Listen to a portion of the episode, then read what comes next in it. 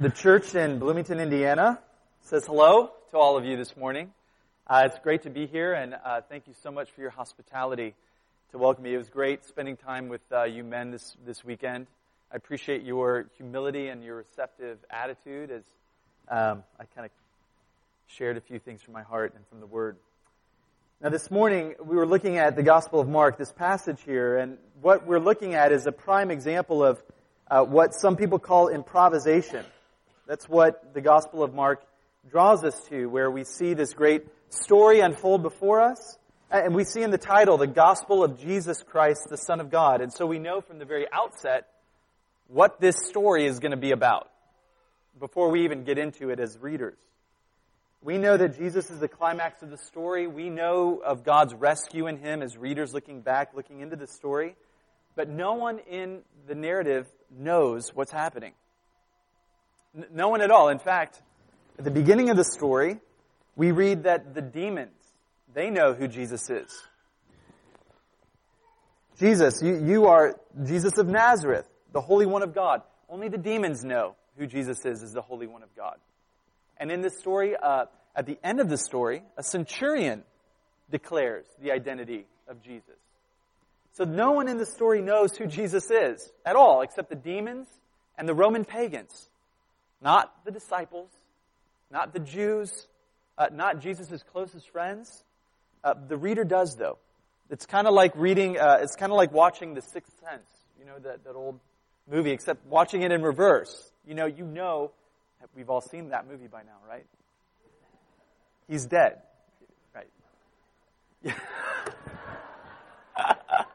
hey, I'm going back to Bloomington. Preston can deal with that.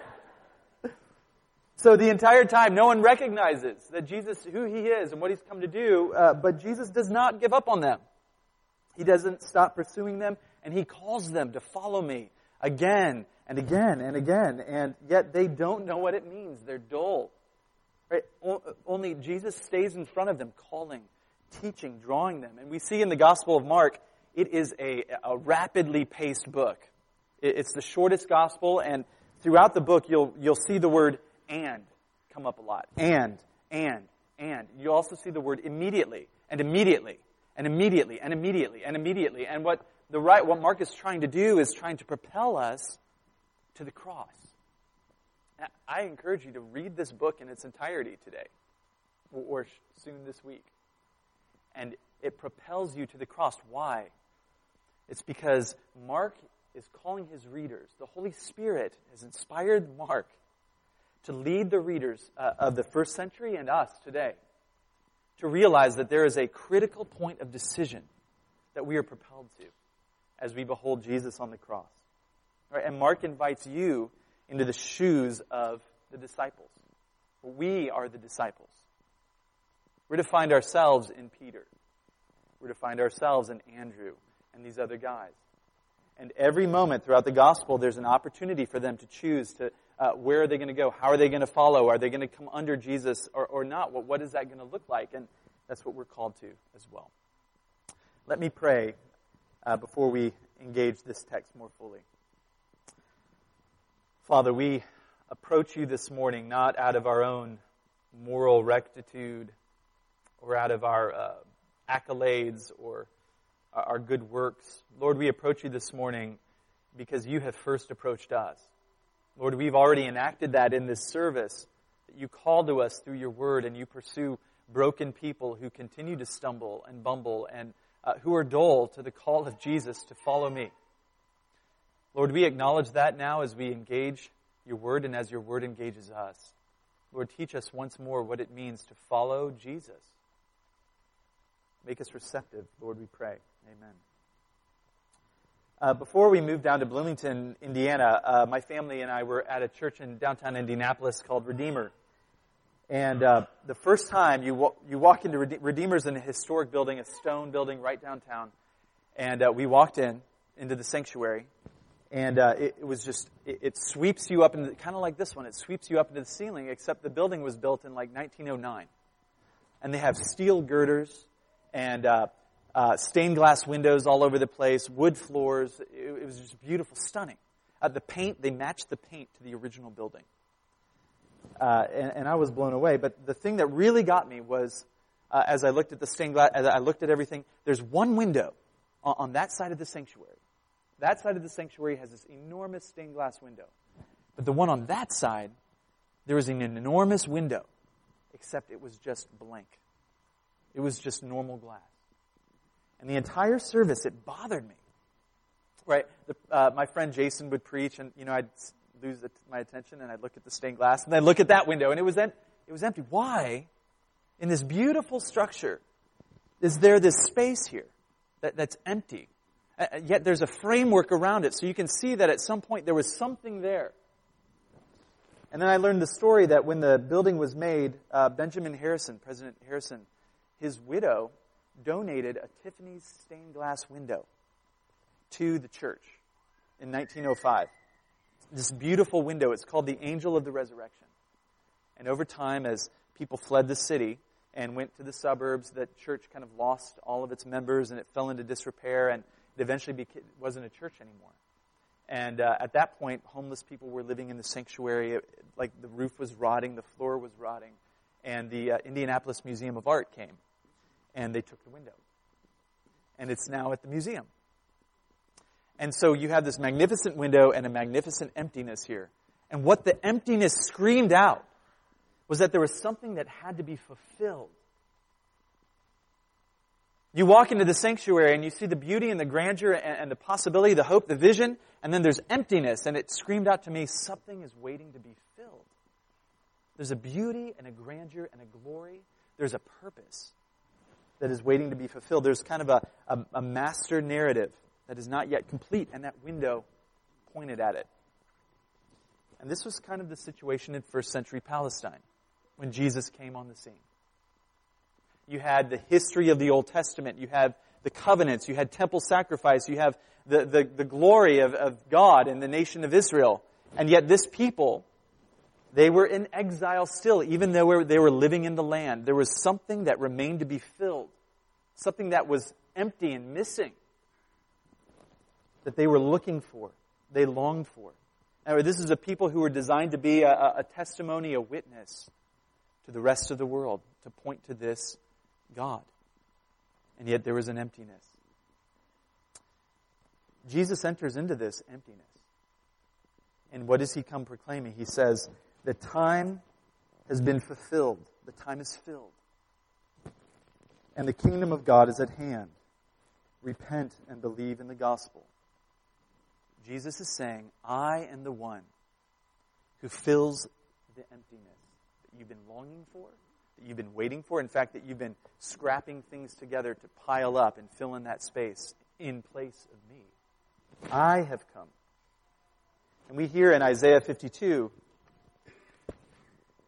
how beautiful upon the mountains are the feet of him who brings good news, who brings gospel, who publishes peace, who brings gospel of happiness, who publishes salvation, who says to Zion, Your God reigns. And Jesus is this watchman, is what Mark is saying. And this is meant to echo the, the image of uh, Philippides, right, the, the, the runner from um, Marathon during the battle that, uh, that the, the Greeks had just conquered this great foe, and he ran to announce to the kingdom that the battle is won. We have won vic- victory. And then he ran in the city, collapsed, and died. But it's a separate part of the story. This is the image that we're seeing is the watchman running to tell the good news. And this is for us today. This is not just for Mark's first readers. This is for you today. Right? The contours of following Jesus, we, we begin asking, what does this look like? What does it mean to follow Jesus? How do we fill in the space of our life, right? We all kind of have a, the weight of an empty space, kind of waiting there. What, what is the, where is my story going? What is the meta narrative, the, the grand story of this American worldview? Is there a goal? Is there a telos? Is there an end to it? And what is the meta narrative of my life that I'm in? Where's that going? What, what does that look like? This text shows us this morning that Jesus has fulfilled the gospel of the kingdom of God. And so your life is to look like following Jesus. There are three things uh, that I want to look at first in, in this following Jesus. Uh, this looks like an invitation. This looks like following Jesus in mission, and this looks like following Jesus in challenge. Invitation, mission, and challenge. Now, what does it mean to follow Jesus in this invitation? It means an invitation to relationship. So look, let's look at the text. Mark chapter 1. We read in uh, verse 16.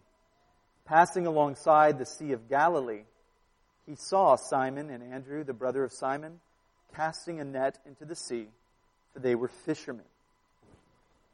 We see here that Jesus is going to the Sea of Galilee, not Jerusalem.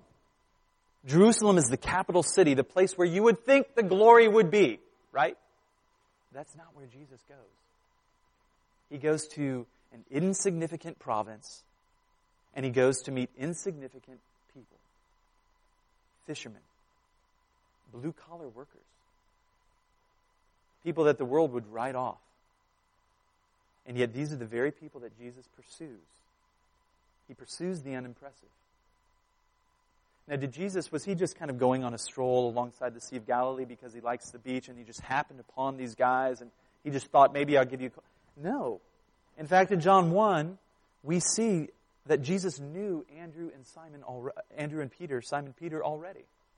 Because John the Baptist pointed to Jesus when Andrew was walking alongside him and he said, Look, the Lamb of God who takes away the sins of the world. And Andrew follows after Jesus. And Jesus actually turns to him and he says, What do you want?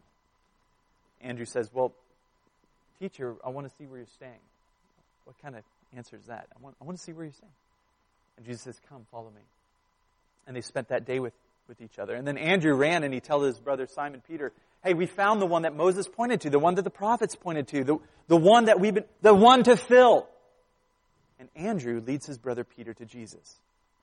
So they had spent time together. Jesus knew them and he sought them out. He knew them ahead of time. He wanted them.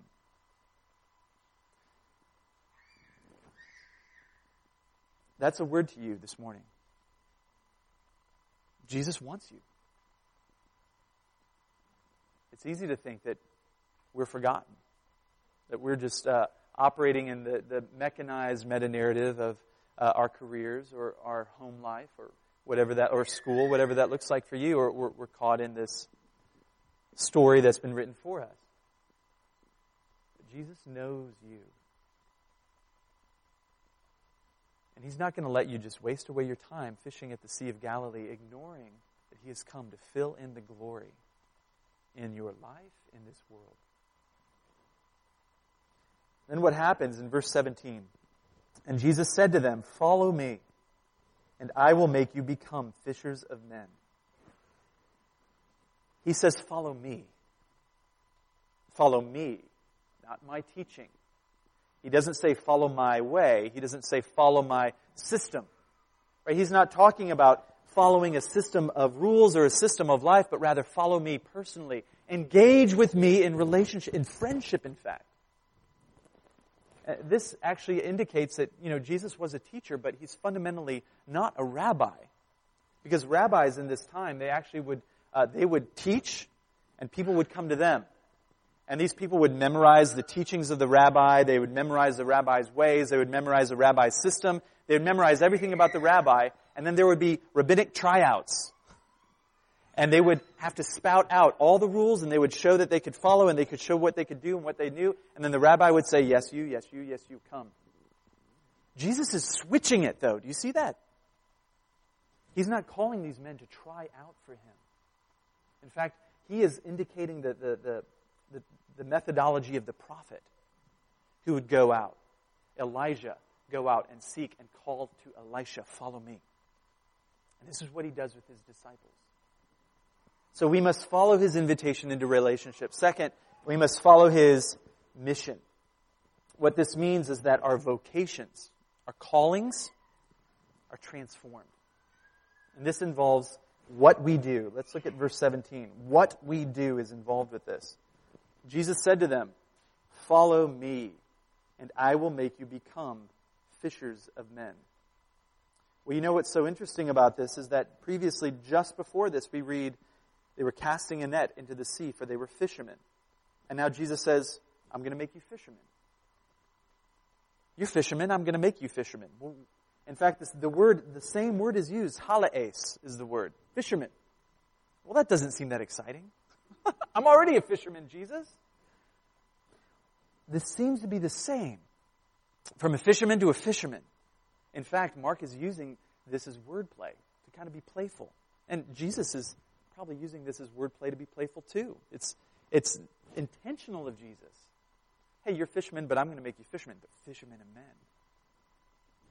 What he is saying here is that your calling transformed doesn't mean, may not mean that you're leaving your vocation to, to go and be a missionary in Africa or a missionary in the center city of uh, Milwaukee, or, or what, maybe you are called to that. But what this means is that your current vocation, what you do to work, to earn a living, to contribute to the flourishing of this culture, and the pushing against the fall, that is utterly transformed. You aren't just earning money. You aren't just uh, doing research. You're not just building stuff. In fact, what it means to become a fisher of man means a transformation of your perspective on your call, your vocation. You're not just feeding kids and putting them to bed. You're actually raising men and women to follow Jesus. That is the vocation of a parent. You're not just doing research, you're actually contributing to the flourishing of other people and the pushing against of the fall. This is a, an utter transformation of our vocations and our perspective on our work. This also not only involves what we do, but why we do what we do. Right? This drives down to the very motivations, our drives, our priorities, and our focus. You are not just making money. And you aren't just making money to give money, although that's wonderful. Please continue to do that. But that's not your goal. That's not the point of your vocation. You are actually called to mission in your vocation, a life of mission. Uh, uh, this means that we need to get out of the church ghetto. Now, I, am not sure exactly what it's like here at Christ Pres, but I think any tendency in any church, in any community, we very quickly uh, withdraw and begin to create a ghetto. And we can begin to forget and neglect our contribution and participation in the world outside of this community, these relationships, these walls. And we need to constantly be acknowledging that. Lord, may we not create a church ghetto. May we not recreate or attempt to recreate a Christendom where we can feel safe and secure. But instead, Lord, would you train us and teach us as we are in intimacy and apprenticing under Jesus to be together, to be one and unified, and yet in that unity to truly be in the world. We love people not as a tool, but because it is right. And we do so through our vocations. And uh, Michael Green, he uh, wrote a book years ago called Evangelism in the Early Church. And one of the one of the things that he points out, especially early on in the book, but this resonates throughout the book, is that the early Christians, they were not missionaries. They were not primarily missionaries. They were not primarily church planters. They were servants. They were craftspeople. They were tradesmen and women. And the Roman road under the peace of Rome allowed the transportation and the fluctuation back and forth and the, the distribution of the gospel through normal people. And so you have to ask, well, what does this mean? Where do I work? Where do I play? Where do I learn? Where do I live? Where are the people that I actually come into proximity with in my life? Because the people that you are in, a, in presence with, that is your mission field of patient love and care and listening and understanding and hospitality. Now, notice Jesus says in this passage, Follow me, and I will make you become fishers of men. He does not say, Follow me, and now you are fishers of men. I will make you to become this. Right? Jesus realizes he's patient. He knows that we don't know what we're doing. And what he's doing with the disciples, he is calling them to an apprenticeship. It is a process of understanding, of knowing, of walking with Jesus. He is patient. He's a patient master. And this does not mean being busier with church things. This does mean having a new priority on what the space and the time and the resources in our lives looks like and how it is to be used. So we must follow our invitation to relationship. You must follow Jesus' mission. And thirdly, you must follow his challenge. Right? This means our direction in life. Now, look at verse 18. And immediately, they left their nets and followed him.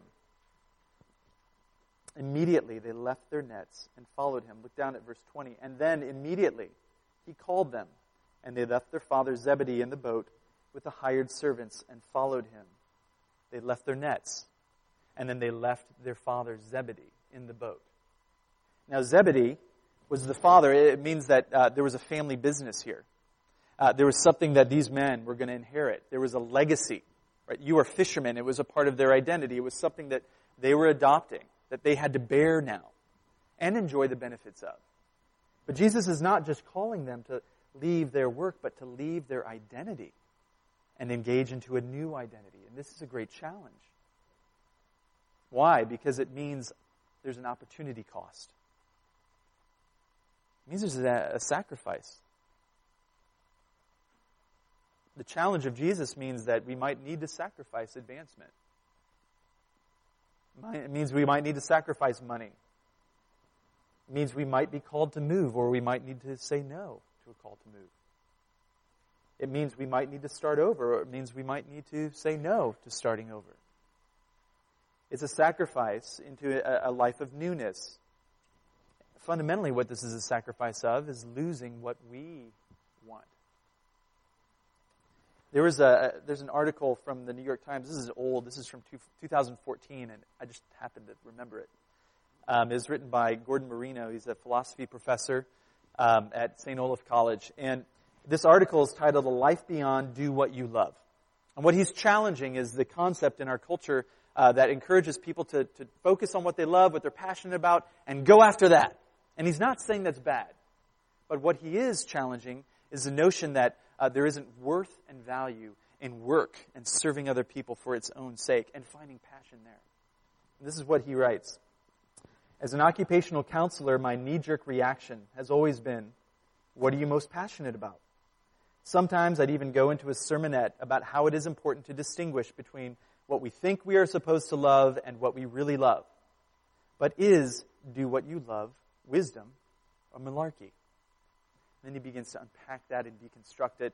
And later on in the article, he writes this The faith that my likes and dislikes, um, our sense of meaning alone should decide what I do, is part and parcel with the gospel of self fulfillment. Jesus is actually bringing a counter gospel, the true gospel, and that is a gospel of Christ fulfillment. And certainly we find our passion in that. We want to, we need to, and that's what Christ wants for us too. But it also means that we are setting aside what we want to prioritize what Christ wants. He goes on to say in the article the universally recognized paragons of humanity, the Nelson Mandelas, Dietrich Bonhoeffers, and Martin Luther Kings, did not organize their lives around self, fulfillment, bucket lists. They no doubt found a sense of meaning in their heroic acts of self sacrifice, but they did not do what they were doing in order to achieve that sense of meaning. They did what they felt they had to do. Whatever the transcendent is, it demands obedience and the willingness to submerge and remold our desires. You see, Jesus isn't just calling uh, to your vocation, but he is calling and wanting to pursue your very desire. And to refashion and recalibrate that, your desire for his kingdom. Now, there are young people in here, there are middle aged people in here, there are older people in here.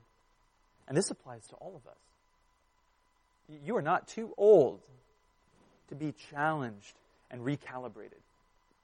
And you are not so young that you can't be challenged and recalibrated by the gospel. This involves the identity of our very life. Look at verse 19 through 20. And going on a little farther, he saw James, the son of Zebedee, and John, his brother, who were in the boat, mending the nets. And then he called them and they left their father Zebedee. You see, Jesus demands to be first, is what he's saying. It can't be Jesus and something else. Uh, there's a story of uh, a rich young man who comes to Jesus and wants to follow him. And uh, this rich young man is, it sounds like he's a good man. He's followed the commandments, he's kept the law, and Jesus uh, actually looks at him and he engages him in conversation, great patience. But Jesus is also very discerning. And he says, okay, go and sell all that you have, give it to the poor, and then follow me. Now, that is not normative for all of us. Jesus isn't calling all of you to do that. He was calling this man to do that. Why? Because this was the place in the heart that was still uh, reserved for the self. Each one of us has a place in our hearts that we reserve for the self. I mean, it could be money, it could be our career, it could be our hobbies, it could be what is it? Jesus wants access to that, and he's calling you to give him access to that. St. Ignatius of Loyola, he once wrote this that there are very few people who realize what God would make of them if they abandon themselves into his hands and let themselves be formed by his grace. So there you have it. Three steps to be a better disciple. I guess I can go, no. Why? Well, the disciples had the three steps. They had invitation, they had mission, they had challenge. They had the three steps. We have the three steps now. How did the disciples do with the three steps? How did they do with it? Well, did they fill in their life following? Well, let's look at Peter. Peter, in Mark chapter 8, Jesus asked him, Who do people say that I am? And Peter says, Well, some say you're Elijah, some say you're this, some say you're the prophet. Jesus says, Well, what about you? Who do you say that I am? And Peter says, You are the Christ. And we read in the book of Mark, Jesus sharply rebuked him. Why? It's because Peter was wrong. When Peter said, You are the Christ, he wasn't saying you are the, the one, the servant sacrifice to come and give your life as a ransom for many. What Peter meant was, You are the Christ, the Messiah, the anointed one, the vengeful monarch who would come and kill all the Romans and empty out this city and this nation of all of our pagan oppressors and, and strike fear in those who oppress us. That's who you are. Peter was wrong. He was off. In Mark 14, what does Peter do? Well, Jesus is under trial, and what does Peter do? He runs away and he abandons his friend. Peter had the three steps. Well, what about James and John? How about them? They had the three steps too. Well, James and John in Mark chapter 3, we actually see their name is uh, uh, sons of Boanerges or something like that. I can't pronounce it. Sons of Thunder is what they're nicknamed. The sons of thunder. Why is that? Well, in Luke chapter 9, we read that James and John, they went to a city and the city rejected the gospel. You know what James and John wanted to do? Lord, let us call down fire upon this city and destroy it all. They had a distorted perspective. In Mark chapter 10, James and John, they nestle up to Jesus and they say, Jesus, when you come into your glory, let us be on your right hand and your left hand because we want power. Jesus lovingly rebukes them again. They had the three steps. In Mark 16, James and John, James especially was among they were among the group that were terrified. In fact, the end of the gospel ends with the disciples in terror. And they hid themselves, and, and in the Greek it says, and they said nothing to no one, for they were terrified. A double negative. You see this, uh, you can't do this. We can't keep the three steps. They failed, we also fail. How? How do we fail? And yet, even in our failure, Jesus is patient. You see this? The failures of the disciples, Jesus was patient. He did not give up. He did not say, Oh, you're not good enough. Get away. In fact, Jesus drew near to them. How do we fail? I think one way we fail is that we generalize the calling. But Jesus is calling to you and you and you and you and me particularly, and us as a community. Both and. And when we generalize the calling and we forget that Jesus is calling to me, what we tend to do is we begin to compare and we begin to rank. And this is exactly what Peter does. Right?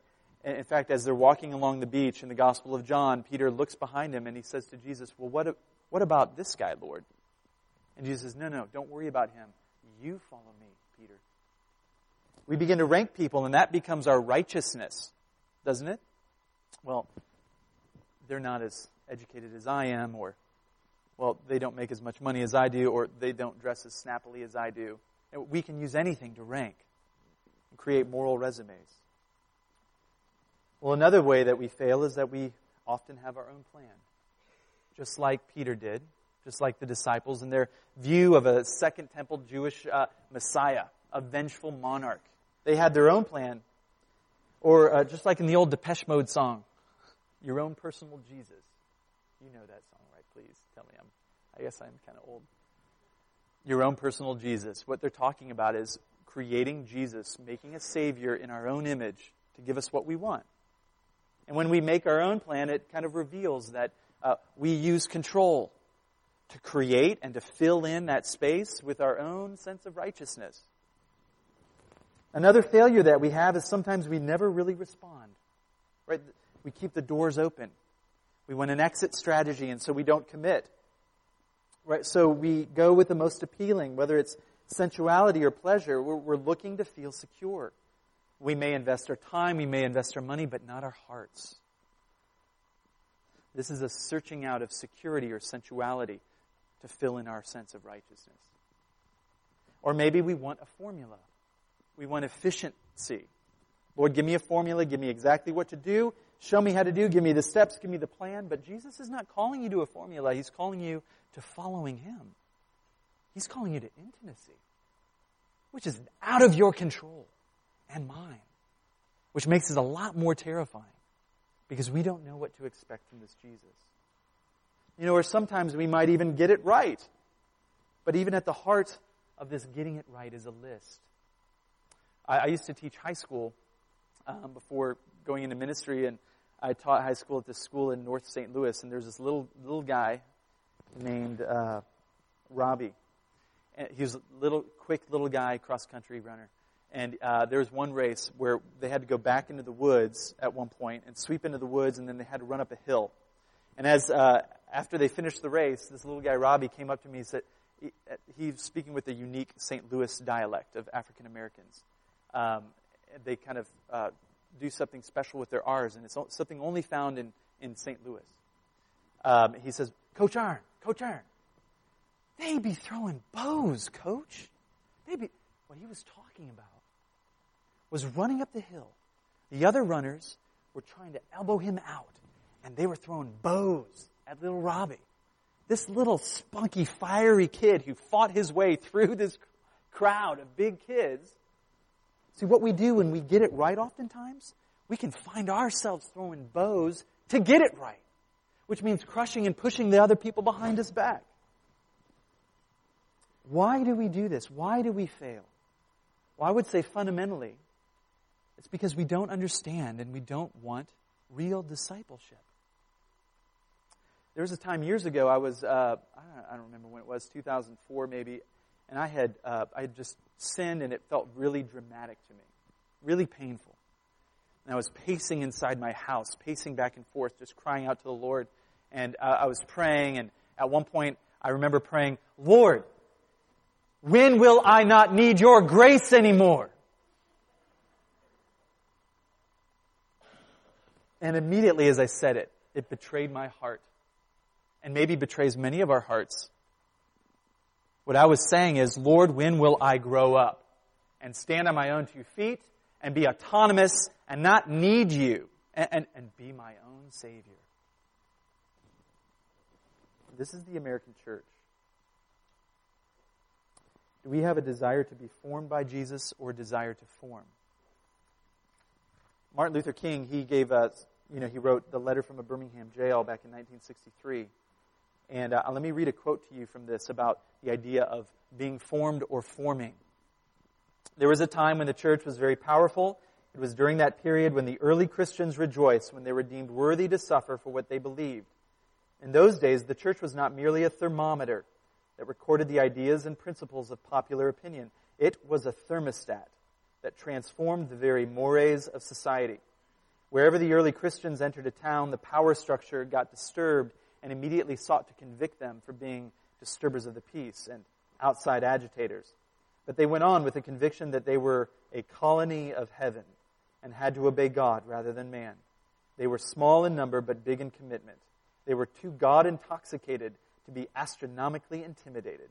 They brought an end to such ancient evils as infanticide and gladiatorial contest. Maybe again I've been too optimistic. Is organized religion too inextricably bound to the status quo to save our nation and the world?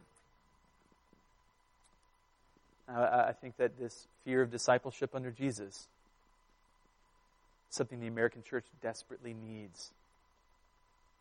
As we see uh, the, the power structure that we've become accustomed to switch and crumble. We are in a post Christian world, just like the world of the first century. And we need to regain not political power, no, we don't need to seek to dominate and crush our foes. We need to regain a sense of discipleship, apprenticing under Jesus. So why is it we fail? Well, maybe we haven't gotten Jesus' orders, right? What is what are his orders ultimately?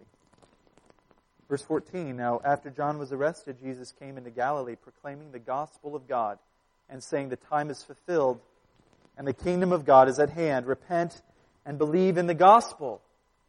This is the whole point of Mark. It's at the very headwaters of the book. Believe in the gospel that Jesus has indeed come to fulfill the glory. We try to fill in the glory, the rightness of life of faith in on our own, don't we? And sometimes we use goodness for that. Uh, you guys might have, you might be familiar with this quote from Flannery O'Connor's uh, novel, Wise Blood, and she's describing the main character, Hazel Motes, and as she describes him, what she says about him is this, is that uh, he believed deep down that the best way to avoid Jesus was to avoid sin. He's trying to get around needing grace by being really, really good. And throughout the novel, you actually see him repeating the phrase, this refrain happens again and again. I am clean. I am clean. I am clean. I am clean. He's giving himself a mantra trying to reassure himself that he doesn't need grace. He doesn't need Jesus. And when we live that way, everything we do becomes our attempt to claim and create a sense of righteousness apart from Jesus. Uh, last summer, my family and I went camping, and um, the morning that we woke up, it was it was maybe 7 a.m. and we woke up and there was some thunder way in the distance. And my wife and I looked at each other we heard a second thing of thunder way in the distance, and we're like, okay, do we want to stay or should we pack up? We heard a third thing of thunder, and we're like, let's pack up, let's pack up. We're going to pack up. And we got the kids up, and we like started scrambling everything together. We got everything, tent coming down. We grabbed the dog. We grabbed everything, put everything in the van. Everything is nice and tightly packed away in the van. We're the only people awake in the campground. Get everything in the van and I realize, oh no, I forgot my cell phone charger over at the plug-in thing. So I get out and I run, I grab it. I, I grab the cell phone charger. By this time, thunder is just rolling all over the place and the wind is blowing and the trees are buffeting. And I run back to the van. Immediately as I step inside the van and close the door, the deluge just poured down. And all, my, my family sat inside the van and we just laughed. Hysterically, we were just roaring with laughter and just delight. And then we began to drive out of the campground. And we drove past all these poor suckers who were getting out of their who were just now making their way out of their tents as they were collapsing under the rain. Which which made us laugh even more, which is pretty I mean we're terrible people and we drove out of the campground, and by the time we got to the garbage cans, the rain had slowed down, and I got out, threw away the garbage. We pulled out to the ranger station, and there was something inside of my heart that needed to tell the ranger, hey, we, we made it. And I did. I had camp strike righteousness. What's the point of that story other than inserting some laughter in the middle of the sermon? The thing is, is that we grab a hold of anything we can for righteousness if we're in a place of uh, forgetting who our real Savior is, or, or maybe not, uh, our, our minds, our hearts not being aligned to His, it's so easy to elbow other people out, to grab a hold of anything we can for righteousness. But The key to following Jesus isn't just merely to follow the three rules, it's to go back to his proclamation of the gospel. All the way back to Isaiah 52, because his proclamation is coming from Isaiah 52, our Old Testament reading this morning. How beautiful upon the mountains are the feet of him who brings good news, who publishes peace, who brings good news of happiness, who publishes salvation, who says to Zion, Your God reigns. The voice of your watchmen, they lift up their voice. Together they sing for joy, for eye to eye they see the return of the Lord to Zion. Break forth together into singing, you waste places of Jerusalem, for the Lord has comforted his people. He has redeemed Jerusalem. The Lord has laid bare his holy arm. Before the eyes of all the nations, all the ends of the earth shall see the salvation of our God. But we can't just stop there. We have to press into, well, what, what is this gospel that Isaiah wrote under the inspiration of the Holy Spirit of God 800 years before Jesus even came onto the scene? What else is a part of this gospel? He was despised and rejected by men a man of sorrows and acquainted with grief. And as one from whom men hide their faces, he was despised, and we esteemed him not. Surely he has borne our griefs, our failures, our attempts at righteousness, and carried our sorrows, yet we esteemed him stricken, smitten by God and afflicted. But he was wounded for our transgressions, and he was crushed for our iniquities. Upon him was the chastisement that brought us peace, and with his stripes we are healed. All we like sheep have gone astray. We have turned every one to his own way. And the Lord has laid on him the iniquity of us all. All of that claiming righteousness and making it for ourselves to fill in that glory, it's not just a problem. That is an offensive sin against a holy God that is actually worthy of wrath and condemnation. My little exercise to give righteousness to myself in the eyes of this park ranger because we struck camp it's a funny story. But I was trying to uh, smooth over the fissures in my insecurities and frailties and weaknesses by this frail, thin thing. And that's not just a mistake. That is a sin. And we read of Jesus giving his life for that, piercing, being pierced for that. Yet it was the will of the Lord to crush him. He has put him to grief. When his soul makes an offering for guilt, he shall see his offspring. He shall prolong his days. The will of the Lord shall prosper in his hand. Out of the anguish of his soul he shall see and be satisfied. By his knowledge shall the righteous one, my servant, make many to be accounted righteous, and he shall bear their iniquities. This is the heart of the gospel, right? Peace and glory and goodness and righteousness given. Yes, but at this cost, at this cost, at this price, right? God's love is not just love. God's love is grace, and grace is costly love.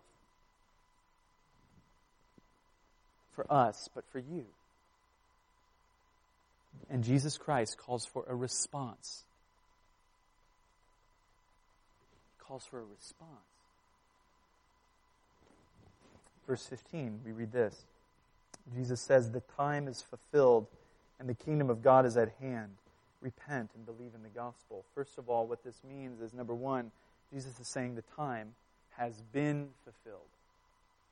This is uh, in the Greek, it's in perfect tense, which means that uh, it's, it's a past action. It has happened with present and future implications. It has happened, and there are implications now and even into the future that will unfold and unpack the gospel is news about what Jesus has done in the past to, to bring about forgiveness from sin. It's not about what you can do now. That is uh, where religion gives us news about what you must do to serve and create your own forgiveness from sin. Religion is a method of self atonement. The gospel is a method of Jesus' atonement. But in verse 15, we also read this Jesus says, The time is fulfilled. The word time here is actually the word kairos, not the word chronos. The word chronos is more of a kind of a regular time, a chronological view of time. Time comes, time goes. Kairos is a sort of time that is weighted with significance. It's a time, a pivot point in a moment. Os Guinness, he writes in the book Character Counts, he writes this about Kairos. The hour is the God given moment of destiny, not to be shrunk from, but seized with decisiveness.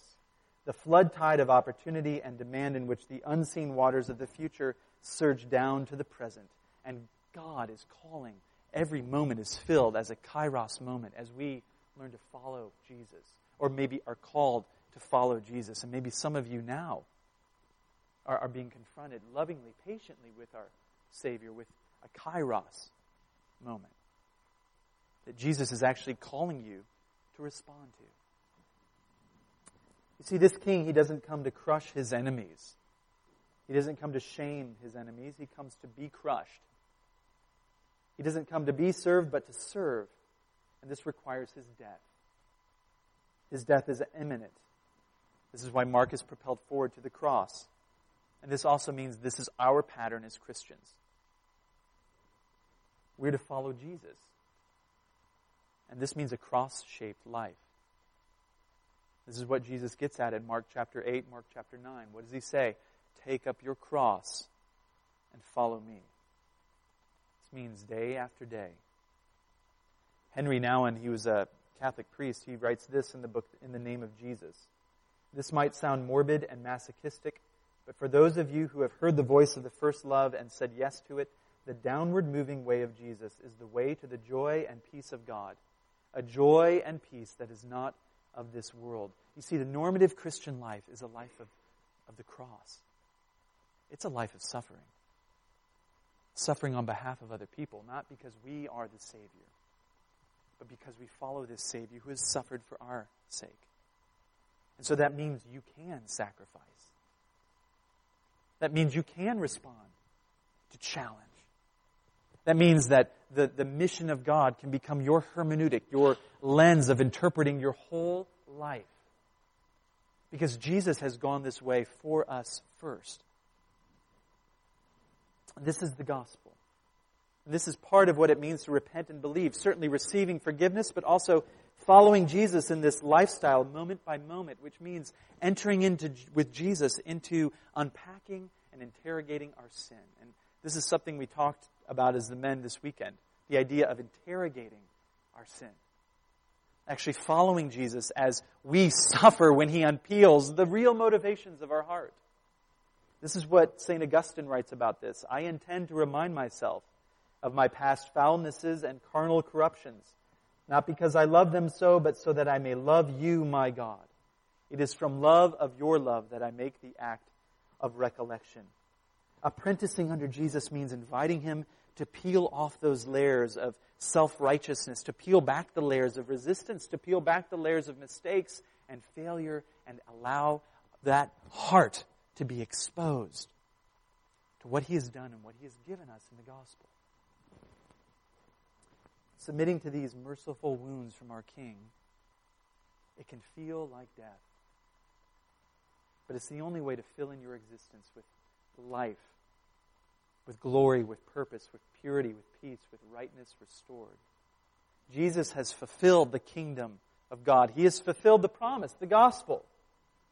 So repent today with joy and believe in this good news because we follow a loving, patient, pursuing King. Let's pray. Heavenly Father, we praise you for the gospel. We praise you, Lord, for giving your only Son, whom you loved, your beloved Son, to come and live the perfect life, fulfilling the law perfectly and fulfilling all of the requirements that righteousness called for on our behalf, for taking on the death that we deserved on our behalf, for being raised to life and, and extending that life to those who are in Him for us, to, for ascending into heaven, Lord, and sending the Holy Spirit to dwell in the midst of your people in our very lives, Lord, to truly bring us hope and restoration and power to apprentice under Jesus and to receive this gospel anew today and day after day as you refine us into the image of your Son. Lord, now as we approach the table, we ask that you would make it apparent and real and clear to us the depth of your love, the costly love that we can now rejoice in. We pray this all in Christ's name. Amen.